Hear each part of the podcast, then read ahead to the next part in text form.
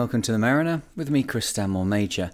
And this episode, we're going to be having a look at a book which I've been reading over on my other podcast, which is called Rare Nautical Reads. Over there, I take advantage of the fact that we were very kindly gifted about a year ago an entire sailing library, a thousand books, all um, sailing books, design books, uh, meteorology, seamanship, anything you can imagine, all around sailing, all brought together over um, a lifetime, really, by the uh, the father of the kind benefactor. Uh, the chap's name was um, Rudy Haase, and Rudy's son Bruce donated us the uh, library. Really, uh, you know, are you interested out of your personal interest in sailing? But I've managed to transform that into an entire separate podcast. And Rudy's books have now been uh, spread, you know, far and wide, which is coming up to about. Uh, I'm trying to think how many uh, downloads we've already got on that uh, web uh, on that podcast. I think it's at ten thousand, but I'll click through while we're uh, while we're here. It may be a little bit more than that, but um, a lot of people downloading those, and the feedback seems to be that they're very good for um, you know, long flights and sanding and sailing and things where you just want to listen into something. My concept for making the podcast was that um, I spent about 10 years uh, between the ages of 25 and about 35, like basically only consuming sailing non-fiction uh, when I was reading. And I read, you know, I still do read quite a lot. Um, certainly read more back in the day. Now I consume a lot more of it via audiobooks, but consuming non-sailing um, uh, sorry, not say non-fiction sailing uh, text, nothing non-sailing at that time, with the idea that this was a way of improving my skills and improving my knowledge um, at a much faster rate than was available just through my sailing time. I think that's pretty logical, and also recognizing that people put huge amounts of effort into um, the books that they write, and that a book then tells you, you know, about a, a huge period of time that happened in someone's life. They might have spent a year sailing through the Northwest Passage, you can consume that in a week's worth of reading and avoid the year going through the Northwest Passage, but take from it some lessons that can be used in your everyday sailing. And that's what I think it's all about. It's about communicating um, the, the things which our forebearers in sailing um, have to communicate to us, right? So this fantastic library suddenly has ended up being the, the root of the rare nautical reads um, podcast. And uh, yeah, if I just click through here now on the uh, the dashboard for the podcast, let's have a see. Um, oh, there 20. So there you go. I'm not remembering correctly. So 20,000. In fact, we've just passed that today. Uh, okay, that's cool. 20,000 uh, downloads of the Rare Nautical Reads podcast. And we've already got five or six books there. Um, but one of them uh, I've been reading, and it really ties into what we've been looking at with the survival at sea um, the the RYA Sea Survival book that we've been working our way through, and I thought that it'd be good to look at the end of the day. You know, there's a bit of a business going on behind here as well. So if you're listening to this and you like sailing and you can stand the sound of my voice, you may may like rare nautical reads. Have a look at that. But also, if you don't access this bit of knowledge through that method. Um, I would like to share it with you here on the main Mariner podcast because I think there's something to be taken from this particular book. And the book is called The Bombard Story. Now, if you have already been listening to this as an audiobook, or if you know it from elsewhere, you'll already know this, but I'm going to quickly read through the um, the, the uh, of the book, the dust jackets uh, description, and I think that gives us a pretty fair idea of what's going on in the book. There's some specific specific things here that I'd like to draw out, and I'd also like to draw your attention to a book which has incredible depth and meaning, which um, I didn't think there was any other way of accessing this. Uh, the original was written in French. This is a translation. It's an excellent translation by a chap called Brian Connell. And uh, yeah, only because we've got this uh, this library of Rudy Haase's do I get to finally understand what truly is the Bombard story and the, the lessons therein. So let's have a look. Um, when the Frenchman Dr. Alain Bombard crossed the Atlantic in a rubber dinghy, he took with him no supplies, no supplies except a sealed box of emergency rations. This box was still sealed when he landed near Bridgetown in Barbados. Dr. Bombard had proved his point that man can live off the sea. His crossing had taken 65 days, and during that time he had conjured enough food and water from the Atlantic to keep himself not only alive, but in reasonably good health. His experiment, if so sensational an achievement can be given such a sober name, followed a hunch that had come to him during his medical training. Dr. Bombard, a keen small boat sailor, having begun to consider the plight of shipwrecked men, came to the conclusion that many lives might be saved if the sea could be fully exploited. He engaged in laboratory work on the vitamin content of raw fish and plankton, which proved adequate to support life, then went on to investigate the more difficult question of water supplies. A certain amount of fresh water can be obtained from fish, and Dr. Bombard came to the conclusion that this could be supplemented by seawater, provided it was drunk in limited quantities. It was this challenge to the most firmly established of all seafaring taboos which aroused most skepticism in his critics, who implied that his theories, though they might look impressive on paper, would be disastrous to the man who tried to put them into practice. Dr. Bombard decided to become a guinea pig. He made himself as nearly as possible into an authentic castaway, choosing a boat similar to the dinghies used in air sea rescue and equipping it only with such things that such a dinghy might reasonably carry. In this craft, without supplies, he undertook to cross the Atlantic. His trial run from Monaco to Tangier came so near disaster that his voluntary companion would go no further. Unabashed, Dr. Bombard went on alone. His experiences are described in this book with impressive simplicity, so that any resume of them from here would be an impertinence. It is enough to say that as the reader follows Dr. Bombard's absurd and gallant little craft on its terrifying way, he feels that courage and endurance were its driving powers as much as wind and water, and that its captain has not only discovered a new technique for shipwrecks, but also won a place in the front rank of an adventure story writer. So, what do we get from that? I apologize if there's some uh, mistakes in my reading of it there, but it's. Uh, I think you get the point. It's um, what Dr. Bombard did. I think has been well known by the French-speaking sailing community for decades. You know, he did this in ni- the early 1950s, 1952, and uh, there was a kind of an assault on his work very soon thereafter by people who did not engage in the same uh, level of practical experimentation that Dr. Bombard did by putting himself into a raft and crossing the Atlantic. But those people concluded that um, it was Im- impossible. They almost implied that he had cheated, which uh, once you read the book, you realize is basically impossible. Even if you took with you loads of water, um, it's going to be stale and dead and finished and used up by the time you're even you know, a quarter of the way across. I think, just to put it in context, the the people that came along later, there's one particular German scientist that came along later and said that this stuff was uh, dangerous and absurd.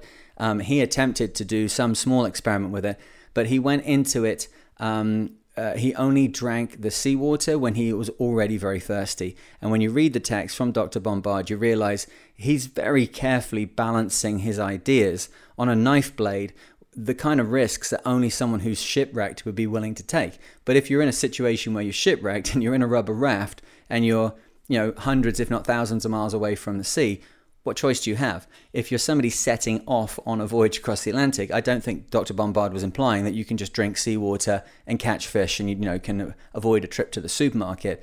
Um, his um, his his research um, has a lot of kind of importance for me. If you've listened to the early podcasts, uh, the very first couple of ones that we did here with the Mariner, um, you'll know that I was in a situation on an open 60 racing around the world and I got into a predicament where sailing from um, Punta del Este in Uruguay, kind of under the bulge of South America, and looking to sail up and across the front of the Caribbean Sea and into Charleston, South Carolina, I ended up in a situation my water maker went offline. And it went offline as I was approaching the um, the equator, and it was offline until I got to Charleston, and it did not rain the entire way. So there was two just slightly over two weeks um, that I didn't have a proper supply of water. And the water maker, after a lot of work, I'm a pretty practical person. I was on a sat phone to the technical director of the water maker manufacturer, and basically it came down to the fact that the membrane had sucked in the chemical, possibly from you know a ship I'd gone past or whatever it was, some kind of oil-based thing. And even though we attempted to wash the membrane with warm soapy water and all this kind of stuff, we couldn't get it working more than about a cup of water a day. So that's eight ounces of water, about 200, 250 mil of water. And so I had to add, oh, I had two choices.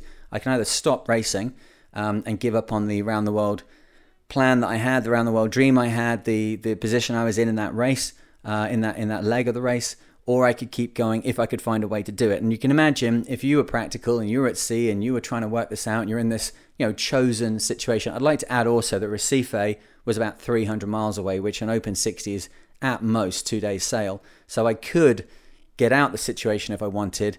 I didn't want to get out the situation. What I wanted to do was find a way to keep going and get on through. And that's what ended up happening. I mixed seawater with that one cup of precious fresh water that I could muster each day. I looked at making solar stills. I looked at making Liebig condenser out of um, the engine exhaust. I looked at all sorts of things, but discovered that actually what I, I could get by quite easily by mixing my cup of water with a similar volume of seawater, by adding some sugar so that it wasn't quite so repulsive to uh, to take in. And then I spent a lot of time inside the boat where I let about two inches of water sit in the bilge and I sat or lay in that water, and that seemed to um, rehydrate me or hydrate me or whatever enough that um, I was able to make it through without any renal failure or any issues or even darkened urine or anything else. So I've talked to um, um, uh, MDs about this in the past. I've talked to people who are, you know, got a lot more understanding of how the body works than I have. And they were absolutely categorical about the fact there is no possible way you can take in seawater and it can somehow be of any benefit to you. And yet, I've been through a situation for two weeks where I did, and it was bloody hot. and I'm working in Open 60 and I'm racing it and all the rest of it. Uh, that's my small experience. And then Dr. Bombard, which I based that on, did 65 days. Actually, he did more than that because he was in the raft doing other trips as well, which we'll discuss a little bit later now.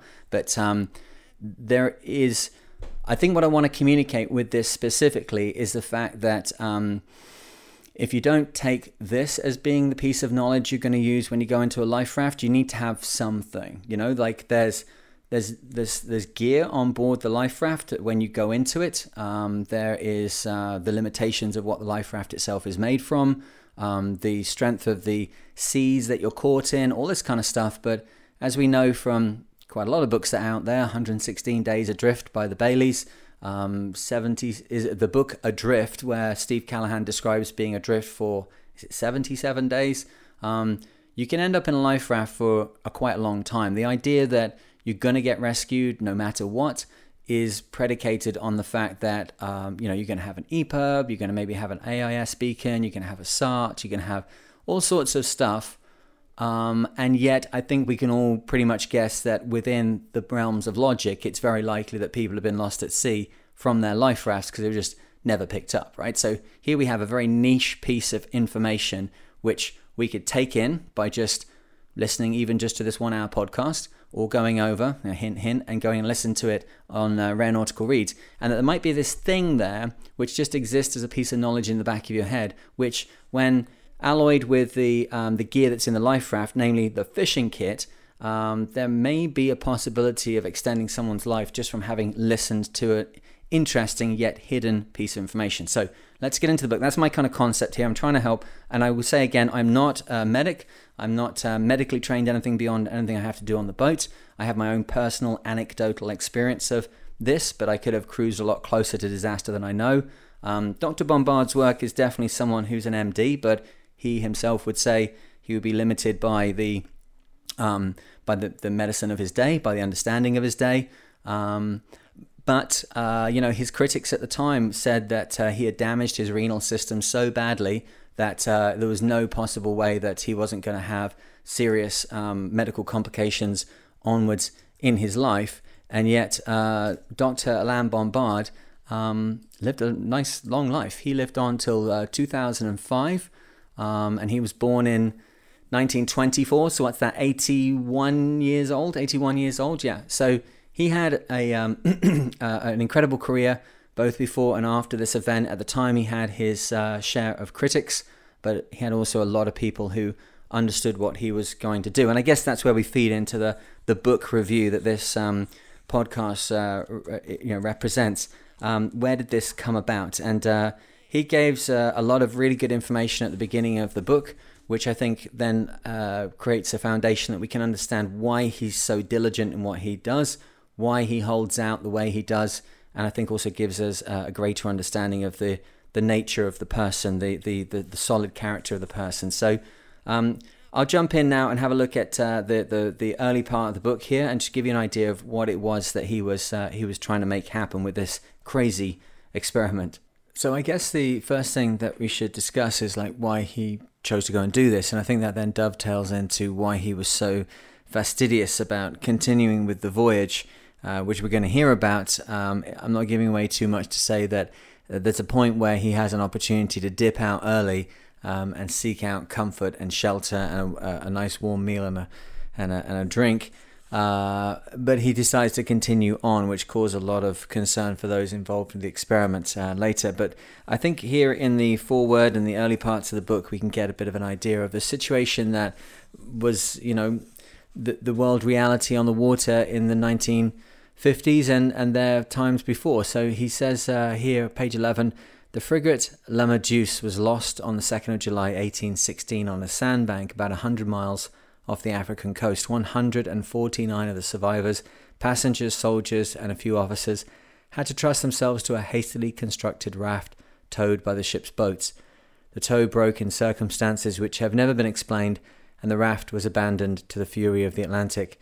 There were six barrels of wine and two of fresh water on board, but the raft was not sighted again until 12 days later.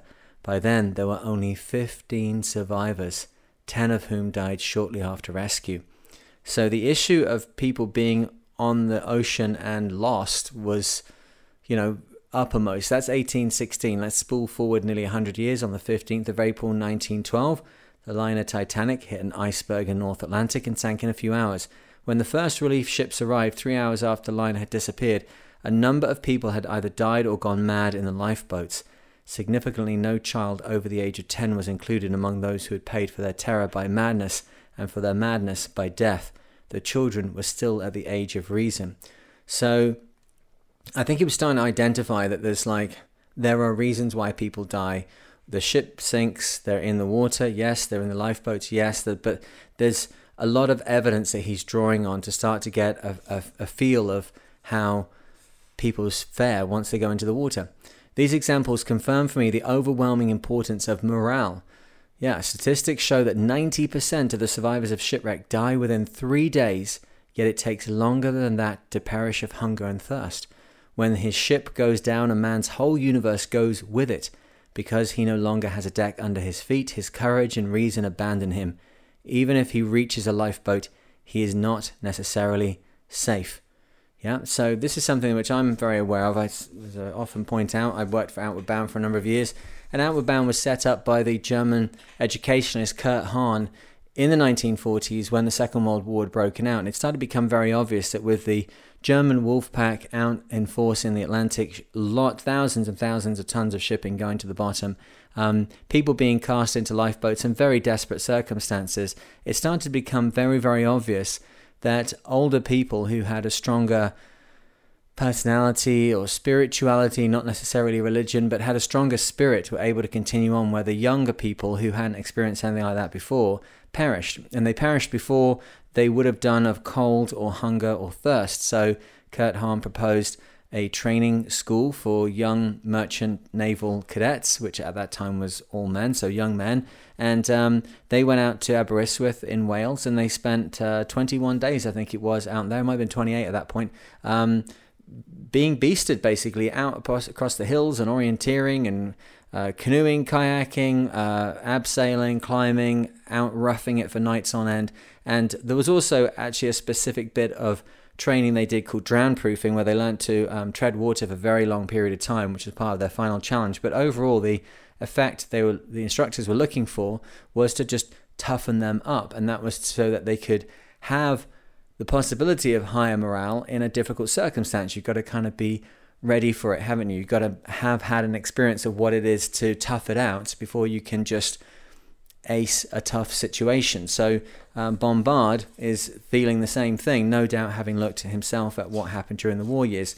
Um, now, let me get a quick scan forward here. I did have a bit of a look through. Uh, I read the book over the last couple of, uh, well, I guess months it ended up being, but um, it's uh, uh the last couple of uh, weeks specifically. Here we go. Shipwrecks. This is um, beginning of um, chapter two. Purpose. Shipwrecks fall into two categories those that occur on the coast and those on the high seas. Of the 200,000 human beings who die every year, this is 1950 odd, 200,000 people who die every year as a result of accidents at sea, just over half lose their lives in coastal wrecks. Just over half lose their lives in coastal wrecks. That's what all those little markings are on the chart, those little sticky drawings of boats. That's the end of somebody's life. A hundred thousand people a year. Assistance is usually at hand for the survivors but through the devoted labours of the lifeboat institutions in each country. Absolutely fantastic. On the high seas, the situation is different. Here, about 50,000 unfortunates die each year, more or less at the moment their ship goes down. Okay, so some on the coast, they may die, they may have some kind of rescue, but they're ashore quickly, or the lifeboats pick them up, and on they go into uh, some kind of like safer situation. On the high seas, 50,000 die with the boat underneath them and they're gone. And that leaves, as he says here, another 50,000 who might have been saved. They, in their turn, fall into two categories. There are two sorts of ship. First, the big liners and naval vessels in permanent radio contact with land the whole time they're at sea. If one of them founders, everyone knows almost exactly where the disaster has happened, and other ships hurry to the rescue. We've seen the example of the Titanic. What the survivors need is simply a moral injection to enable them to regard rescue as a certainty. The problem of a prolonged fight for survival hardly presents itself. Now, that's where most of us are these days, I think. You know, um, we've got radio contact, we've got sat phone contact, we've got your Iridium Go up and going, you've maybe got Sat C, you've got EPIRB, SARTs, you've got AIS beacons, you're in an area where there's lots of other folks, okay? The, pro- the, the problem of a prolonged fight for survival hardly presents itself. Or certainly that's what we're telling ourselves. That's what I'm telling people when we are doing the safety briefings, which I've done hundreds and hundreds of. Um, you know, we probably won't need these life rafts, and if we do, we'll be in them for a very short period of time. Then he says, then come the other types of vessel cargo boats, tramps, deep sea trawlers, and fishing boats in general. Normally, their radio contact with land is limited to a fixed rendezvous every 6, 12, or sometimes only every 24 hours. Between each signal, they may cover a considerable distance. If something happens to them, their exact position is difficult to determine, and the lot of the survivors is correspondingly grim. So we exist in some like hinterland between these two groups, as described in 1950. We are in much more constant contact. However, you may not have made contact with someone who's actually looking out for you for a very long time. Like family and friends will know that you're off and away on the boat. Um, the Coast Guard may know that your passage plan gives you four days for your journey, or that the um, I don't know who you'd be talking to. You might have talked to a lifeboat. You may have passed a ship at sea. There's all sorts of folks who you can kind of communicate with, but unless some of them are specifically looking out for you, how many days until someone says, "Hey, there's a there's a problem here." Particularly if something happens and your EPIRB can't be set off, or your EPIRB's damaged, or it's lost, or it's separated from you and the life raft, or whatever it is if there's no actual signal of where are you, then we end up very quickly in the least favorable group as viewed in 1950, which suddenly doesn't feel quite that good, does it? It's not like there's um, hoverboards in the life raft or you know laser signaling devices to the stations on the moon. We just basically got what they would have had then: food, water, paddles, bit of medical stuff, fishing gear, not much else um, the lot of the survivors is correspondingly grim. These are the men and women who are always uppermost in my thoughts and whom my experiment was designed to assist. To my dismay, I discovered that relatively little is done for them. If their ship goes down, they are considered as lost. Only in the most favorable circumstances does a search last for as long as 10 days, and even then, very little hope is entertained of sighting them. So, you know, we're, we're talking about the um, survival in cold water, and obviously the RYA survival book goes on to many other aspects of the safety gear that's on board of the boat. We'll be reading those chapters in the coming weeks. Um, but I thought it was good to recognize firstly that we're not in any different situation. Once you go into a life raft, if you don't have the EPIRB with you or a sat phone or a VHF, you kind of you kind of where everyone's been forever, right? So that's where I think this piece of information is important to to to have. Um, so he says, my research work came under five headings. I looked up every possible reference on the history of previous shipwrecks and the lessons to be learnt from them, the case histories of survivors, fish and their chemical composition, the various methods of catching fish, and the study of favorable winds and currents. Okay, and that's I think an important thing to add into here. If I go forward just a couple of pages in this book, um, and the book to remind you is called The Bombard Story. Um, it's written by Dr. Alain Bombard, and then it's translated by a chap called uh, Brian Connell. If you want to get your own copy, there's a link in the description. Um, there are nice little tables here, which is where he's looking at all different sorts of fish ray, basking shark, dolphin, dolphin meaning the dolphin fish, the mahi mahi as we call it now, rays, bream, sardines, anchovy, bonito, bass, mullet, mackerel, tunny fish roe.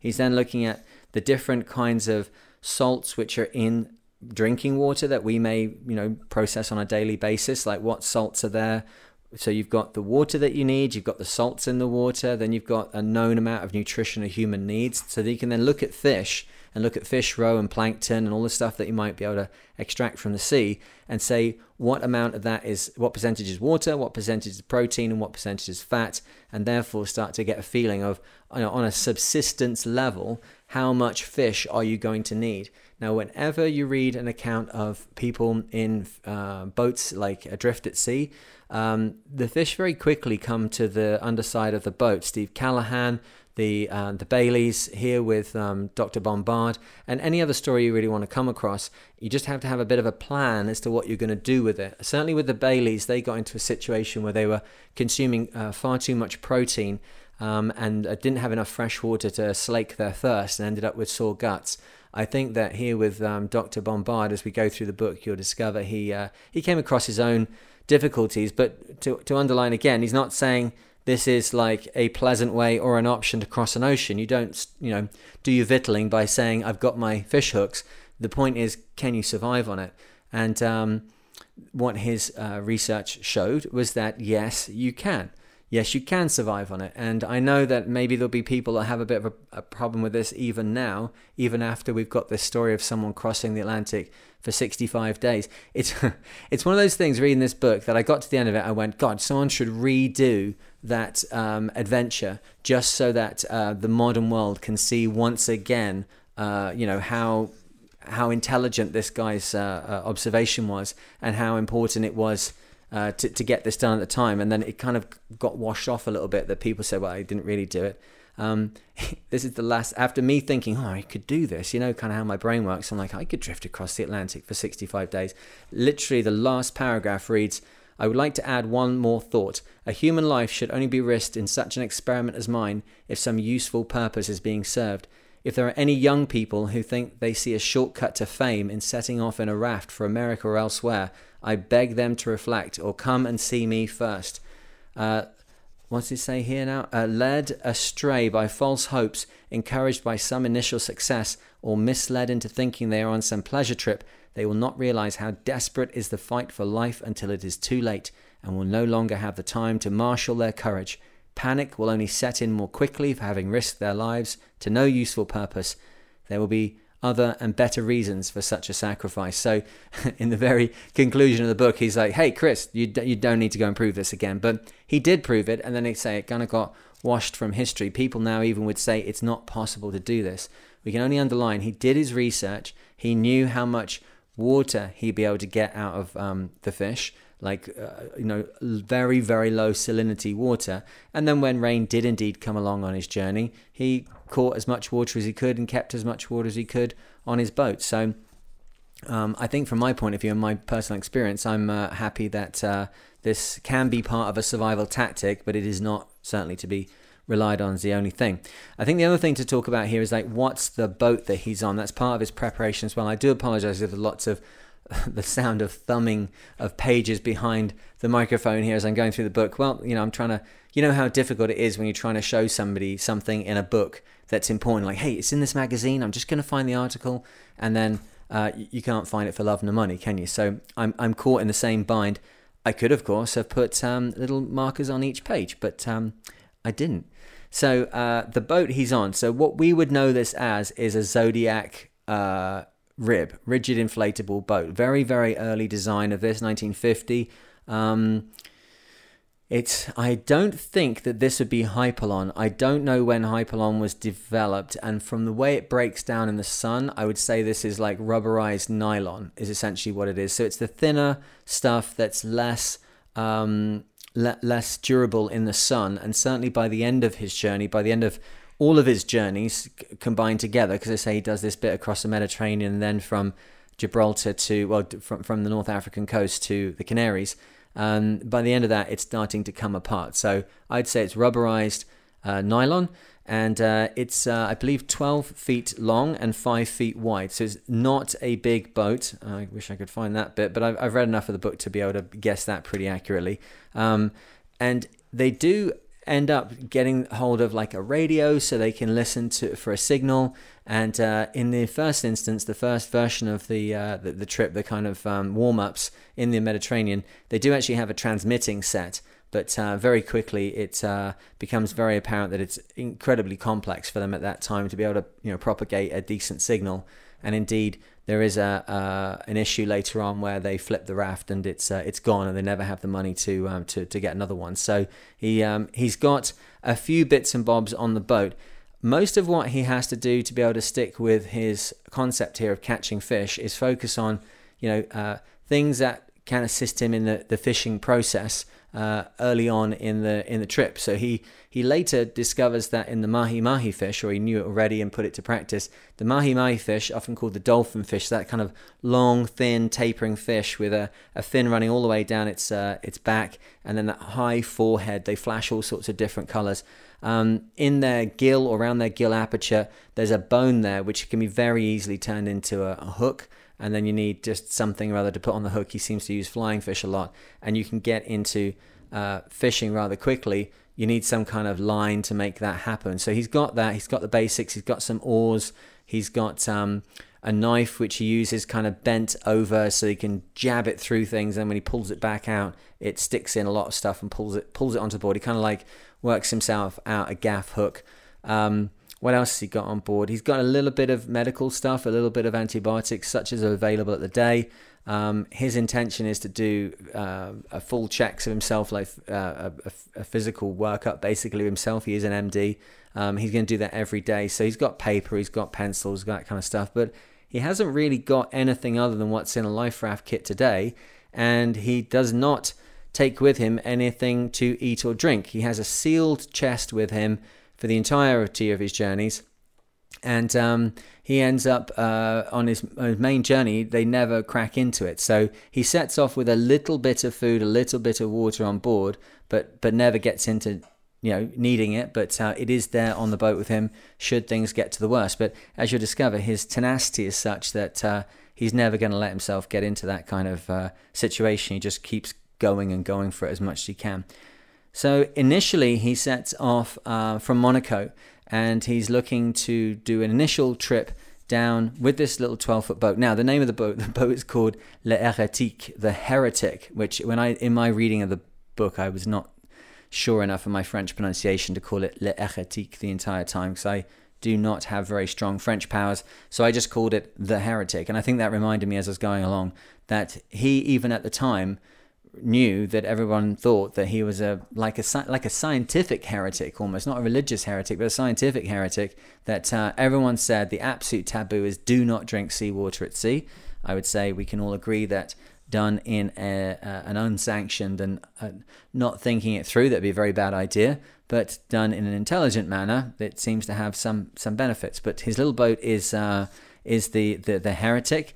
And um, they set off with the intention of crossing uh, to where are they going to first? They're going first to the Balearic Islands, is their, their initial idea. They want to show that they can sort of do a, uh, a short run and that the short run you know proves the the concept proves the concepts he is pretty pretty sound on his science but there's a lot of people that don't think he's uh, actually you know talking any kind of sense so he manages to get a uh, a chap to come with him, a, chap called Jack, who um, is his uh, companion for the first parts of his trip. There's a whole sequence later on where he and Jack uh, split um, because the, the, the, the, pull of the land is such that he um, that Jack is too worried about the reality of what it is to cross the Atlantic and too tempted by staying on the land, and they do split up. But Jack proves to be an absolutely fantastic um, companion for him in the first parts of their journey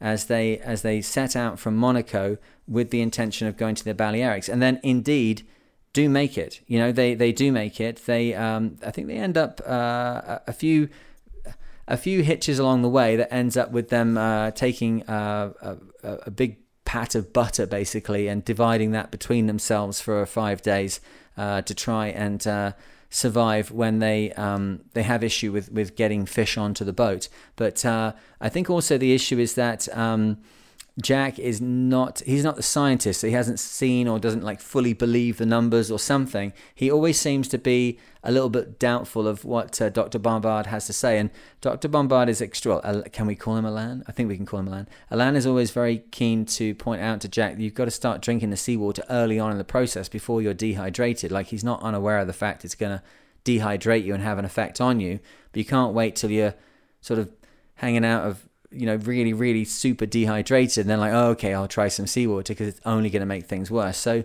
Jack is a very good companion, but he's still a little doubtful as to whether this is really possible. I don't think he feels that pull to help that 50,000 people a year in quite the same way as uh, as, uh, as as the doctor does. So um, after a interesting process of getting from I'm not going to go through and tell you the entire story here. After an interesting process of getting from Monaco to uh, Minorca, they uh, they finally touch base uh, with the um, the the Balearic Current and get closer to uh, the Balearic Islands, and then they have a bit of a hard time as they start to realize just how difficult it is to get ashore. You know, they are doing these trips where they are setting off from one place to another. The raft basically has a very little mast, like an oar's length type mast, and then a very, very little uh, sail attached to it, um, which is able to push them along. Obviously, you can imagine a Zodiac weighs absolutely nothing, so they're able to push along and do a pretty good uh, job. They end up going from Monaco, like in loops and twists and all the rest of it from uh, down to uh, uh Minorca, I think, first, and then ending up in Majorca, uh, Minorca and Majorca. Good, I, I, get those confused. Eh? Majorca and Minorca. Minorca, Majorca. Okay, got it. Um, they managed to get themselves ashore and re- realize how difficult it can be to do the accurate parts of coming to the land. That they can maybe drift down on currents, they can maybe get winds that push them in roughly the right direction. But just like any kind of castaway, trying to you know, complete the final part of a of a unexpected journey in an inappropriate vessel, which is what any trip in a life raft is, um, the getting to the land is very, very difficult. And also, what can happen is that even though you're in the right wind and going the right way on the current, something can happen where you catch an eddy or you're becalmed or whatever, and you just do big circles out at sea. So this all happens to them. Um, they then um, set off from there and and head down and go to uh, Casablanca. Uh, I think did they go to Tangier first? They they certainly end up in Casablanca, and for the, the purpose of our quick look at all of this, the thing that happens along the way, which is uh, the beginning of the problems for um, the, the the doctor and his, the presentation of his work to the general public, they they come in earshot of a vessel called the Sidi Ferruch. Um, which at first doesn't even want to slow down to help them, but um, then they uh, do manage to get in within hailing distance. They you know, shout and, and, and, flares and all the rest of it, get the, the captain come back, and uh, the captain shouts at them, Is there something you want? Like he's just met two people in the middle of the ocean in a raft. Um, he's like, Is there something you want? Rather as if, and, and the doctor here says, rather as if we had stopped him to say, uh, No, thank you very much. Please report our position and let us have a few emergency rations. We replied, uh, the, the, the liner then stopped her engine, circled away, and stopped about 500 yards off. So people at the time were aware of the fact that they were doing this, and I think to some degree we're letting them get on with it. But I think the people on the Sidi Ferruch had um, a I think they, at a, at a, at a philosophical level, the, the, officer on that vessel thought it was a bit of a joke and thought it was a bit of a, a problem. And so, whilst they did hand over a little bit of um, uh, food and what have you, what they brought home was a story that they had indeed interacted with these guys and that it was all laughable and it was a joke and what they were doing wasn't working. Um, he, he, he says, uh, let me say, uh, in spite of my exhaustion, I had to use the rudder oar as a scull. We reached the side of the ship and exchanged mild conversation with the passengers and the first officer, who passed us down some food and water. Then the captain, somewhat of a martinet, appeared. Come on, come on, we have no time for experiments, he shouted. A perfect gentleman, in other words. I think that's with sarcasm in the tone. Jack frowned but said nothing. He had not had a smoke for five days and was hoping at least to be offered a cigarette, but he was not going to ask for one. The first officer speeded things up, but no attempt was made to invite us on board. Then off went the Sidi Ferruch with her amiable, sarcastic captain. We did not know how dearly we were to pay for this meeting or how we were to be reproached for accepting this pitiful little stock of rations. Everyone chose to forget that we had spent 10 days out of 14 already without food or fresh water, and that on the other four we had had only raw sea perch and fish juice. The mere fact of accepting this minimum assistance, uh, minimum assistance rather, branded us as impostors, although our experiences had not differed so greatly from the survivors of Le Medusa, the, the, the vessel and the raft that we heard about earlier. We had held out for a whole fortnight, and in spite of their, in spite of their wine and water, most of the survivors of Le Medusa were dead when they were picked up on the 12th day. So even at this point in the Atlantic, he and Jack have already proven that they could do uh, a, uh, amount of time which was greater than those people that died uh, on that raft in the Atlantic when left for 12 days. Remember, there was 100, you know, 100 and something odd people, suddenly down to just a few. So at that point, they had already done an amazing thing. But the captain of this vessel, the amiable captain of the Sidi Ferruch, as he's uh, put to here, um, they they they instantly cast a pall over the entire experiment. I think that's what I found when I've talked to people about this is that everyone kind of knows the story. Obviously, it's 70 years ago now, but they could say, "Oh yeah, but he died, didn't he?" Or he had renal problems for the rest of his life, or he died young, or it was a it was made up, or it's like, nope, that's that's not what any of it says. So it's uh, I don't know if there's more information to modern that would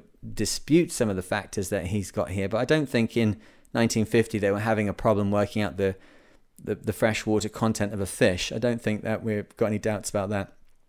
Just over the page on uh, the beginning of chapter 6, he continues the story of the Sidi Ferruch and says, The Sidi Ferruch steamed rapidly away, and I hope that a captain will never have to make any experiments himself, i.e., go into a life raft. Little did we realize what a cargo of mocking laughter, calumny, and even insult that ship carried off to rebound on our unlucky heads during the coming months.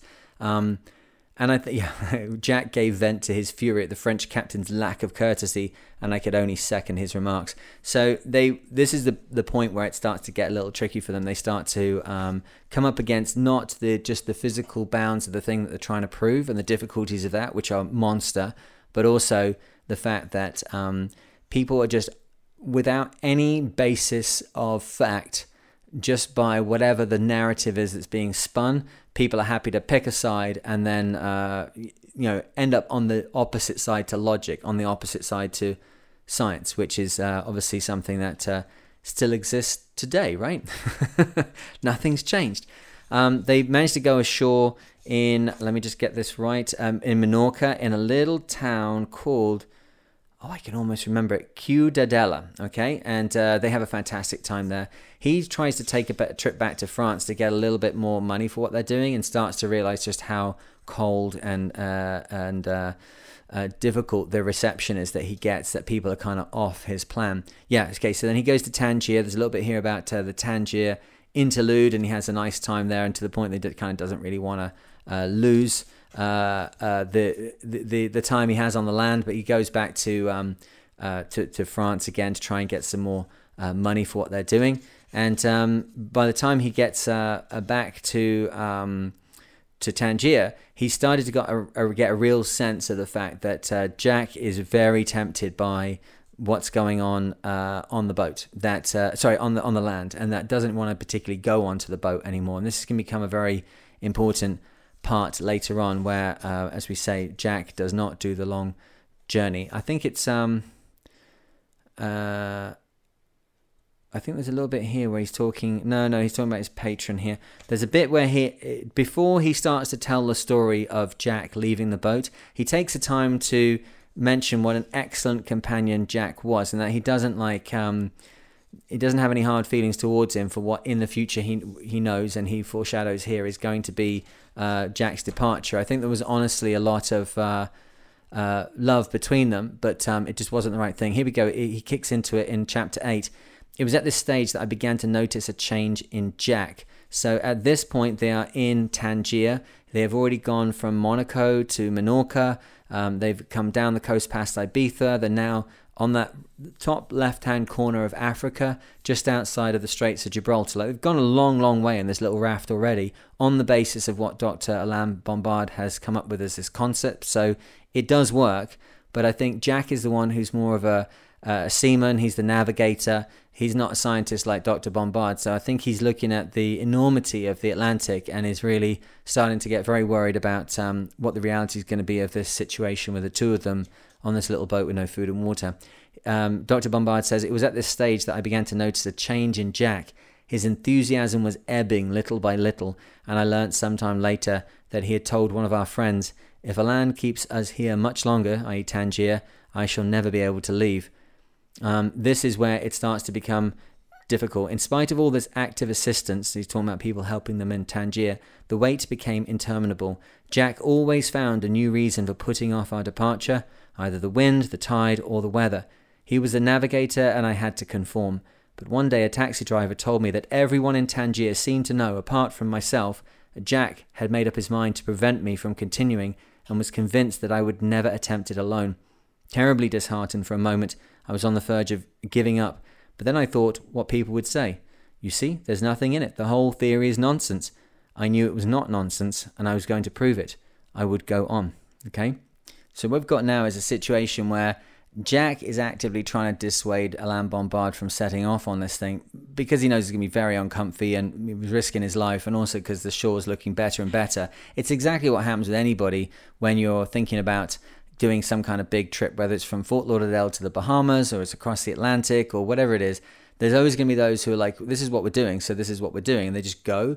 And then there's a, a large percentage of folks who are like, I want to do it, but it's kind of comfy right here, right now, and I'm not sure I really want to set off and, and, and risk what it might be to being on the sea. Obviously, massively magnified in this situation, but there's that kind of holding back, which can make for a very long, interminable wait. So I'm going to read you this bit now to give you a, a real idea of, um, of, of who Alain Bombard is. It says, um, the Spanish ship carried us steadily eastwards, so they've just left Tangier and they're looking to set off on the next part of which is down to Casablanca. The Spanish ship carried us steadily eastwards, and we finally stopped off at a little beach almost underneath a house belonging to a friend named Count Ferretto Ferretti. We spent the whole of Tuesday in idleness. On Wednesday morning, the wind was still in our favour, but Jack set off for Tangier at about nine o'clock to make a few last minute purchases, with the intention of returning as soon as possible. It was the last day we could expect a favourable wind, and it meant that we had to leave by six o'clock in the evening at the latest. When the time came, there was still no sign of Jack. I was strung up to breaking point, feeling that if I hesitated, all would be lost. I scribbled a note for Jack. I am taking the responsibility of leaving alone. Success can only come if we believe in it.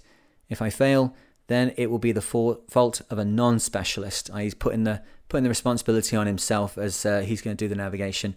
Au revoir, old boy, and then Alan. No, that's it. Just decides. All right, I'm going to do it on my own. This I gave to a customs officer named Gene Stoddle, and then, with his help, put out to sea, borne along by a combination of anger, ambition, and confidence. My first task was to pass the straits and gain as much sea room as possible in order to pick up the Canaries current. I was frightened of the coastal rocks and of being so inexperienced. I tried to keep as far out to sea as possible. I was so absorbed in my fright to break, to break into a new world that I was hardly aware of my loneliness.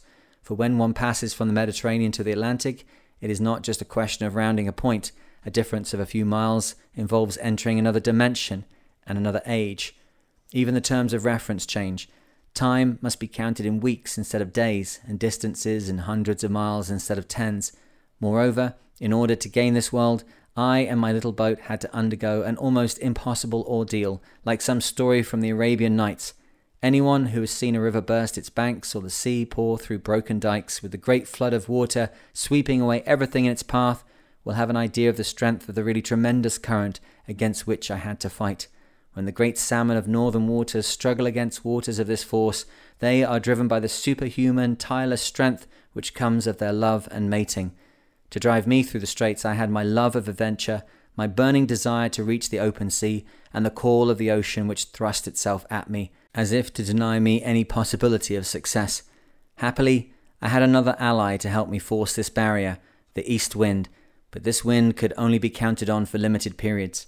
Wind against current, that was the contest in which I had to become the master. That first night, I did not dare take a wink of sleep, because the slightest inattention on my part would have found me driven back into the Mediterranean. Isn't this incredible? So he's um, this is a chap who has set up a little team where he's not the the boatman, he's not the navigator, he's not the seaman in this. He's the scientist that's there to prove the point. Now, unfortunately, because of situations, he's pushed into it himself. And uh, there's a little bit further on where he's like, uh, I have to like, oh, there you go. The next thing to master was the art of navigation. I knew how to sail and I could read the compass, so I only needed to learn to use the Cras ruler and to determine my course. After a few tentative experiments, I found I could make it work. So his inability to navigate causes a situation later on, which we'll uh, we'll, we'll cover briefly, and that is that um, he he's unable to uh, work out his longitude, which has pretty big ramifications when you're crossing the Atlantic. But I think in here now you can see a, couple of bit things here. Firstly, it's an incredibly determined individual. He's not rash. He just he sees that his work, if it's if it's good, if it's used properly, if it's uh, shared with people that are on boats, if it's somehow integrated into the safety training on ships or the safety equipment on ships, he can he can potentially save fifty thousand people. Like you're talking like, you know, what's that, 900 people a week? Is that really possible? That, that's true, right? 52 weeks in a year, 50,000 people. Like, what would you put yourself through to know that you're potentially saving the lives of 900 people a week? Like, quite a lot, I think. And that's where he's at. And I think there's also something in here which I think is very important, which is we're reading here the, the English translation, because unfortunately my, my language skills are not enough to take me into another language. But um, these kind of books uh, uh, were something which I think in the 50s and 60s drove the French speaking uh, nations to a, a, great love of the sea, which di- was dying out in other places and um, didn't have this kind of injection of. Uh, of adventure, of passion, of philosophy, and of um, and, and and and I don't know, like, and a love of the sea. I think that we had a lot of people writing books that were exciting and adventuresome, sometimes ghost written, but they were flat and they didn't really necessarily transmit the, the, the great passion that people had for the sea. I think when you've got people like Jacques Cousteau, like Eric Tabarly, like um, uh, Bernard Moitessier, like uh, Alain Bombard, revealing their stories, sharing their stories to people through the newspapers, through the radio, through their books. Um, those people are going to be caught up in the enthusiasm and the infectious desire to be at sea that these people felt. And that's why, you know, the Golden Globe race in the late 60s was a start, definitely started in England, but with France very much appearing in that with Bernard Moitessier's entry. Um, and then very soon thereafter, we start to get into the period where we're having things like the Vendée Globe. And as a solo non-stop around the world race, the Vendée Globe now has outstripped any other race that's similar. It's been the same format the entire way through, unlike the Volvo race, the Whitbread race, the Ocean race, whatever that is. So it's the longest lasting, um, you know, unchanged formatted race uh, around the world there is because it's driven by the, the love of French speaking people and the areas in France which, which you know, uh, are, are, part of the sea and have the sea as their personality, their character. And uh, yeah, I think I think there's a start of that here. There's many other parts in this book which I found literally like difficult to read as someone who's spent a lot of time at sea and knows what it is to be out there and be lonely and all the rest of it. He goes into a lot of uh, detail about that.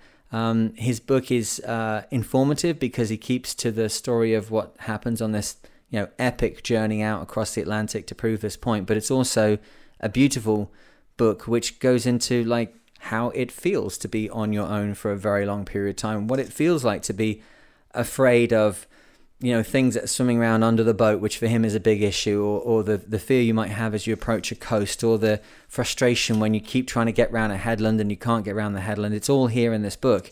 And um, yeah I, I, I, found it to be an incredibly um, it's one like I don't want to say like a page, page turner but it, it was a page turner. I was turning the pages because I was reading it for a podcast so let's be honest here. I had every morning get up and, and read it. But um, it wasn't a hard thing to do. I looked forward to it. I learned a lot from from this book, and uh, I'll probably go back and read it a second time to make sure I, I picked it all up. Um, we come a little bit further along here to uh, chapter 10, um, where he is now in the Canaries. He has safely got himself uh, from uh, Tangier to Casablanca, and from Casablanca on then to the Canary Islands. And I'm just kind of uh, nipping ahead here because we're already approaching an hour, and he hasn't actually set out across the Atlantic, which is the main gig. But um, we've all got the feeling that this guy, you know, is something special. Um, I can tell you that uh, he um, went home briefly to France during this period because his wife uh, had just had a child. So it's not like he was somebody who was in a situation where he could just bugger off and do something. He had his own uh, responsibilities and his own uh, needs in his life, and he put those to to, to one side as well whilst he um, went and did this thing. He was very, very committed to this, and um, I guess that's why I wanted to read the book. Also, once I found out more about it, which I did do some research before I uh, chose to, to to share this book, and I found that he had kind of been left as someone in history that was seen as some as a bit of a barn pot, as a as a as a heretic, as someone who uh, wanted to get famous or something. And then when you read the actual story of it, you realize this is a, a remarkable individual who did uh, something um, absolutely fantastic. Let's uh, let's have a see here. Um, I think I think there's a bit here which will will I'll share with you, which you'll uh, you, will get it what I'm, I get from this book. As if to encourage me on my way, a great three masted sailing schooner, the cadet training ship of the Spanish Navy, was hove to where I had decided to cast off my tow. I felt that fortune, in the guise of this survivor of the days of sail, had contrived this encouraging gesture. There she lay, lifting gently in the swell, one of the last reminders of the ghost ships, long voyages racked by scurvy, the castaways of La Medusa, of those who had died of hunger and had been engulfed in the man eating sea. I had just cast off my tow when I saw the training ship's flag dip slowly in salute. All the cadets lined along the rail removed their caps as I passed. The thought struck me for a moment that in all the world's navies, this was the manner of showing respect to the dead. To show I knew I would win through, I hoisted my sail smartly and slowly drew away from the little yachts, still tacking and crossing and saluting either with their flags or their mainsails. Gradually, they were lost from sight, all except the big schooner, who then gave me the last and most splendid salute. The midshipmen furled and then let go their three topsails in a whip crack of wind and canvas which echoed across the water. It sounded more as if they were greeting my triumph than honouring my departure. Gah man, puts shivers up your spine. Hey, this is uh, these guys also, you know, that like the cadets on the training ship. They they knew what he was trying to do. It wasn't like at the time he was just some some madman that was setting off. Everyone knew that he was going to try and prove this because it might be useful for people that were dying in boats at the rate of 50,000 a year if you don't count all the other ways that people died. Um, so I think there would be a lot of um, respect and a lot of um, um, you know, uh, heart from those who were on a boat watching him, watching him set off. Um, well, let me let me break down what uh, what basically happens. The the trip across the Atlantic is initially easy for him. It's uh, it, you know, he he knows that it's going to work out with the fish juice and with the plankton and all the stuff that he's doing. And as fish start to come down around the boat, he starts to um, have more and more fish around the boat. He's able to fish very uh, effectively for them. And um, in time, even as he gets further out into the Atlantic, um, he gets rainwater and he's able to store it. So, in that way, it's not taking anything away from him to say that he does indeed cross the Atlantic in this manner. Now, if, again, to just to repeat, if you want to hear this book, I have another podcast called Rare Nautical Reads. Um, I guess I was heading hard for that acronym of uh, RNR, the Royal Naval Reserve that I was part of in the UK. But RNR is uh, an easier way of saying it, but I discovered that people have no clue what I'm meaning because it's not known by anybody. We've got about two, three hundred people a day downloading on that one. Say about 20,000 in, in total now. But uh, Rare Nautical Reads, you can find it anywhere that you find a podcast and this is there, I think, split into about 18 different uh, parts, each about 20 minutes each, so very easy to consume.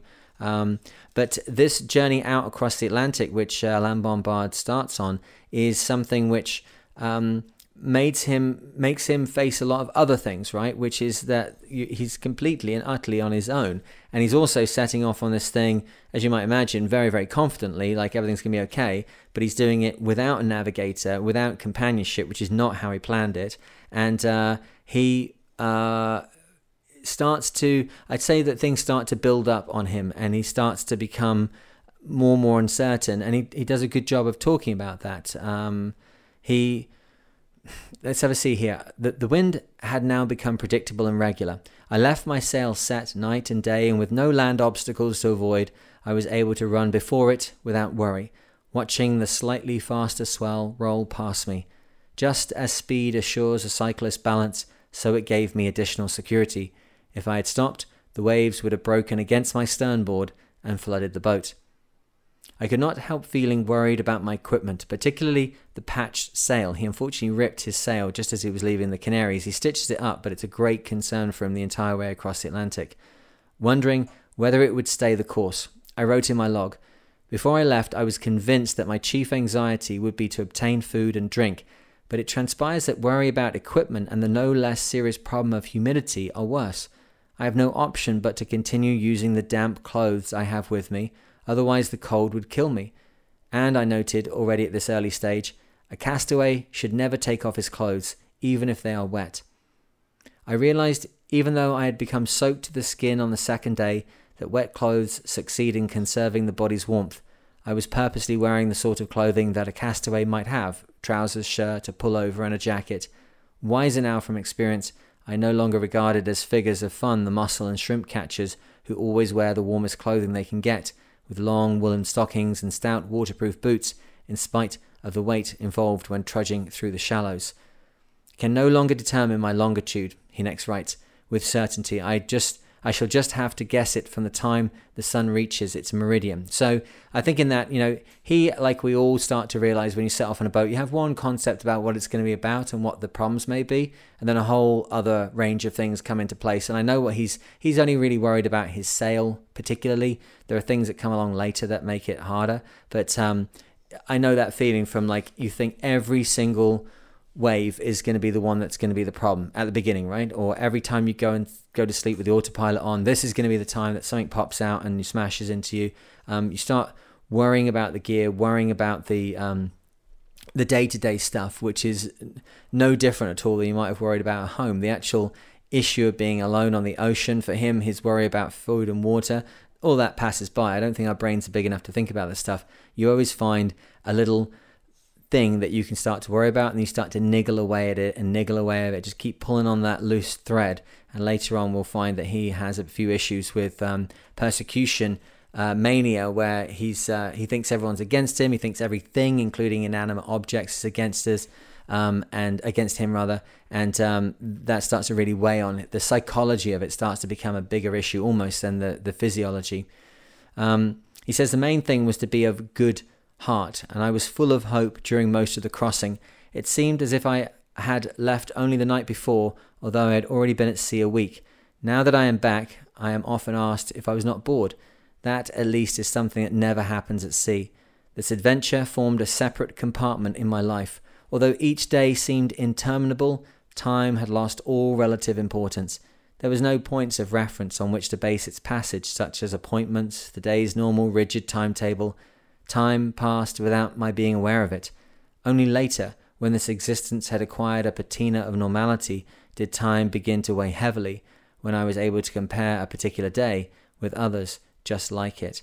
That's something which I found a lot when I was um, uh, at sea doing the solo stuff I've done. Not so much now. I'd say when I first did solo stuff at sea, um, I can do 30 days at sea on my own now without really worrying about it too much because I've already been there, I've already done it. It's a skill set that you have to like learn how to deal with that. I think there's a if I can find it, there's a nice quote about that later on. But as we heard there, the largest issue that he's to deal with um, is starting to become uh, obvious. He's had an issue where the strap on his watch broke, and it's a, a, a wrist uh, like a um, self winding watch. You know, the motion of your wrist winds it. So he unclips it from his wrist, but then clips it onto his. I think he ends up wearing it around his neck or clipping it on his shirt, thinking that the movement in the boat will be the thing that um, uh, winds it, but it's not. It's it doesn't wind it, and so it stops. And as soon as it stopped, of course, he's lost his reference for his uh, longitude, and by then he starts to uh, have to guess his longitude, and that starts to become a a real problem for him. And I, I guess uh, I'm not saying anything out of uh, out of order here to say that, that there comes a point later on when he's able to get onto a ship and he discovers that he's 600 miles out from where he thought he was, um, and, and, not in a in a beneficial way. So, you know, it's uh, it starts very early on, and that starts to really um, edge into his mind all the time. This is where he's starting to really become. Uh, uh, there are some little things starting to create problems for him, and even in the writing of the book, and obviously the book was written later on by somebody who was um, at home, you know, probably well fed and watered, and, and putting the book together with an editor or whatever it was. He um, he allows to stay in the book his uh, repeated lamenting about his concerns about how long till I get there, how long till I get there, how long till I get there. And I think what I got from that is the fact that we are all affected by the um, uh, preconceptions about what's going to happen next. In the military, you would use um, uh, exercises to create dislocation of expectations that you can't allow yourself to have a series of things which you believe are going to happen, which then is the only path to success for you in the situation you're in. Because if things don't run in that way, then you got a problem, right? Psychologically, your uh, your roadmap falls apart, and then physiologically you can start to fall apart. Your entire situation starts to fall apart because preconceived plans that you had don't transpire in the way that you're expecting. And then you start to, you have got so much attached to that, so much investment in them that there is no way forward. The idea of a plan on many occasions is actually just a illusion of control. It's you know we can plan all we like, but you could walk out of the planning meeting and go under the wheels of a bus or have an aneurysm, and that's the end of that. So even the best laid plan is only ever a, a weather forecasted guess of what's going to happen next. He has got with him a book which is called the Raft Book, which at that time was the one given to people that were you know it was it was available in the equipment that came in the life raft, life raft and it's got all sorts of things that's starting to um, uh, uh, you know, irritate him as he's going along. It's talking a lot about what birds should be sighted this far from land, that far from land, and he starts to get a really good feeling that oh wow I'm making good time here and I must have picked up the current because I'm already seeing this kind of bird and it's only ever seen 300 miles out and literally for days upon days upon days and an end he starts to believe like any minute now I'm going to arrive any minute now I'm going to arrive and then, as I say later on, we're going to see he gets picked up by a, a, vessel. He chooses to go on board and he gets um, some information about his position, only to find out that he is um, 600 miles out, which then underlines the fact that everything that was in those books must have been wrong. That was what he was basing his plan on. The plan started to not show, you know, I'm going to be there on Tuesday. And then Tuesday comes around, he's not there. I'll be there on Thursday. Oh, Thursday comes around, he's still not there. And his psychological situation starts to uh, fall apart. So I, I found a great uh, affinity in that. And I think all the way through this, obviously, I'm just skipping through some of the things here, trying to bring to you a bit of a feeling of the book and a feeling of his story, and trying to, as I flip through, read some of the nicer parts of it. But the thing that I found was that uh, there were a number of moments in this where I think only sailors can have affinity with this person, and maybe those only perhaps who have been outside of land for a few days, that you start to get a feel for what it was that he went through um, it, the physical thing with the boats and the physical physicality of it to be on the boat, which is very different from what um, a lot of people would experience in their everyday life. If you're not as fit as you might want to be, uh, suddenly being put in a situation where your body is taxed this hard could be extraordinarily difficult. And uh, he, I think, um, you know, I don't think that in 1950, setting off on something like this, he'd be necessarily thinking about his diet before he went, or indeed his uh, exercise before he went, but it's uh, it's pretty pretty hard life being out on the sea in the way that he is here now. Okay, let's have a see. Uh, uh, something that does affect him all the way through on this is uh, sharks and what have you. And there's a good uh, little instant here that um, allows us to understand uh, the the uh, considerable range of psychological pressures that he's under, which start to make a very difficult um, picture for him. Um, during the night of the 12th and 13th of November, I had another visit from a shark, or at least so I hoped. There was no way of telling whether it was a shark or a swordfish. Swordfish are something that he's realized are a real menace. Um, they could just be like looking round his raft and accidentally just slit the entire boat open. Um, they're, you know, they're massive protuberance on the front of their faces, that massive like bone material, whatever it is, with those sharp spikes on either side of it. It looks like something out of a Disney cartoon, to be honest. But just one wrong move from one of those, and uh, his little boat's uh, gone. The sharks he's been doing a good job with were just giving him a clout on the nose. But he doesn't want to do that to a swordfish because if it gets irritated and thrashes its head around too much, that could be the thing that empties his or finishes his his uh, his his raft journey in a, in a hot second and and his life as he's in the middle of nowhere, right? Every time a shark appeared during the day, I felt perfectly safe. I gave it the ritual clout on the nose, and off it went. But during the night, fearing that one of those devilish creatures, the swordfish, might spear me with his sword, I was no longer able to be so bold. I had to remain watchfully awake, trying to identify the intruder and waiting wide eyed for it to make off. Sleep was effectively banished, and often it seemed that sharks or other creatures were playing some sort of ball game during the night with my dinghy without my daring to interfere. Okay, so he's got this this omnipresent uh, uh, effect all the time. That's just some things just nudging the raft, just going under the raft. Like, think what that would do to you. You're half awake, half asleep. If you've got kids, you know how awake you have to be, even when they're, you know, meant to be asleep. You've got to be half awake, sort of, or very ready to to, to leap up if uh, if something's going on. Now you've got a different kind of force. Now it's that this thing might just go under the raft and accidentally graze across the bottom of it, slit it up, and you're going to be in the water um, with a little while to go before you drown. That's his only option. It's a rubber raft. The issue he's got at the moment um, is something which is also starts to play on his mind later on. Is that uh, whilst he set off with uh, no water, no food, as we've said, he's catching his food as he goes along. He is allowed to keep rainwater, and it is raining, and um, that starts to become a problem. Have a listen. He says, uh, It was still raining in torrents. Under such a deluge, I was obliged to stretch the tent right over my head, but it formed great pockets of water which trickled down through the gaps. After a certain time, the weight threatened to break the guy ropes, and I had to push from underneath to spill the water overboard. It must be difficult to realize the sacrifice involved for a castaway in thus jettisoning his reserve of fresh water. Even without sharks and swordfish, sleep Oh, and let's let's not run on too quickly there, Chris. Even without sharks and swordfish, sleep had become practically impossible. The rain thundered down, and every quarter of an hour or so I had to heave it overboard. An unbelievable quantity of water fell on the tent and trickled through every crevice. Yeah, here we go. This is the bit that I wanted to uh, to share with you. I began to believe in a confused sort of way in the active hostility of certain inanimate objects. I might decide to write uh, up the log or work out some calculation. I would sit down with a pencil ready at hand, and I only needed to turn round for 10 seconds and it found some means of disappearing. It was like a mild form of persecution mania, although up till then I had always been able to meet such annoyances with good humour, thinking of the similar misfortunes suffered by the three men in a boat. So this is a, a, good thing, and I've I've felt this. I'm sure you have as well. When you you're in a situation where you're tired and you're kind of strung out, and uh, things are starting to get on top of you, and um, little things start to irritate you. Start to feel like things are just taking a, a bit of a bent towards you, and that the the universe is somewhat against you. And uh, this, I think, is something which I see on the boats a lot, particularly um, something which I try and work with then with the watch routine. Um, the watch routine on a boat, uh, for a lot of people, it's just sealed in at four hours on, four hours off, right?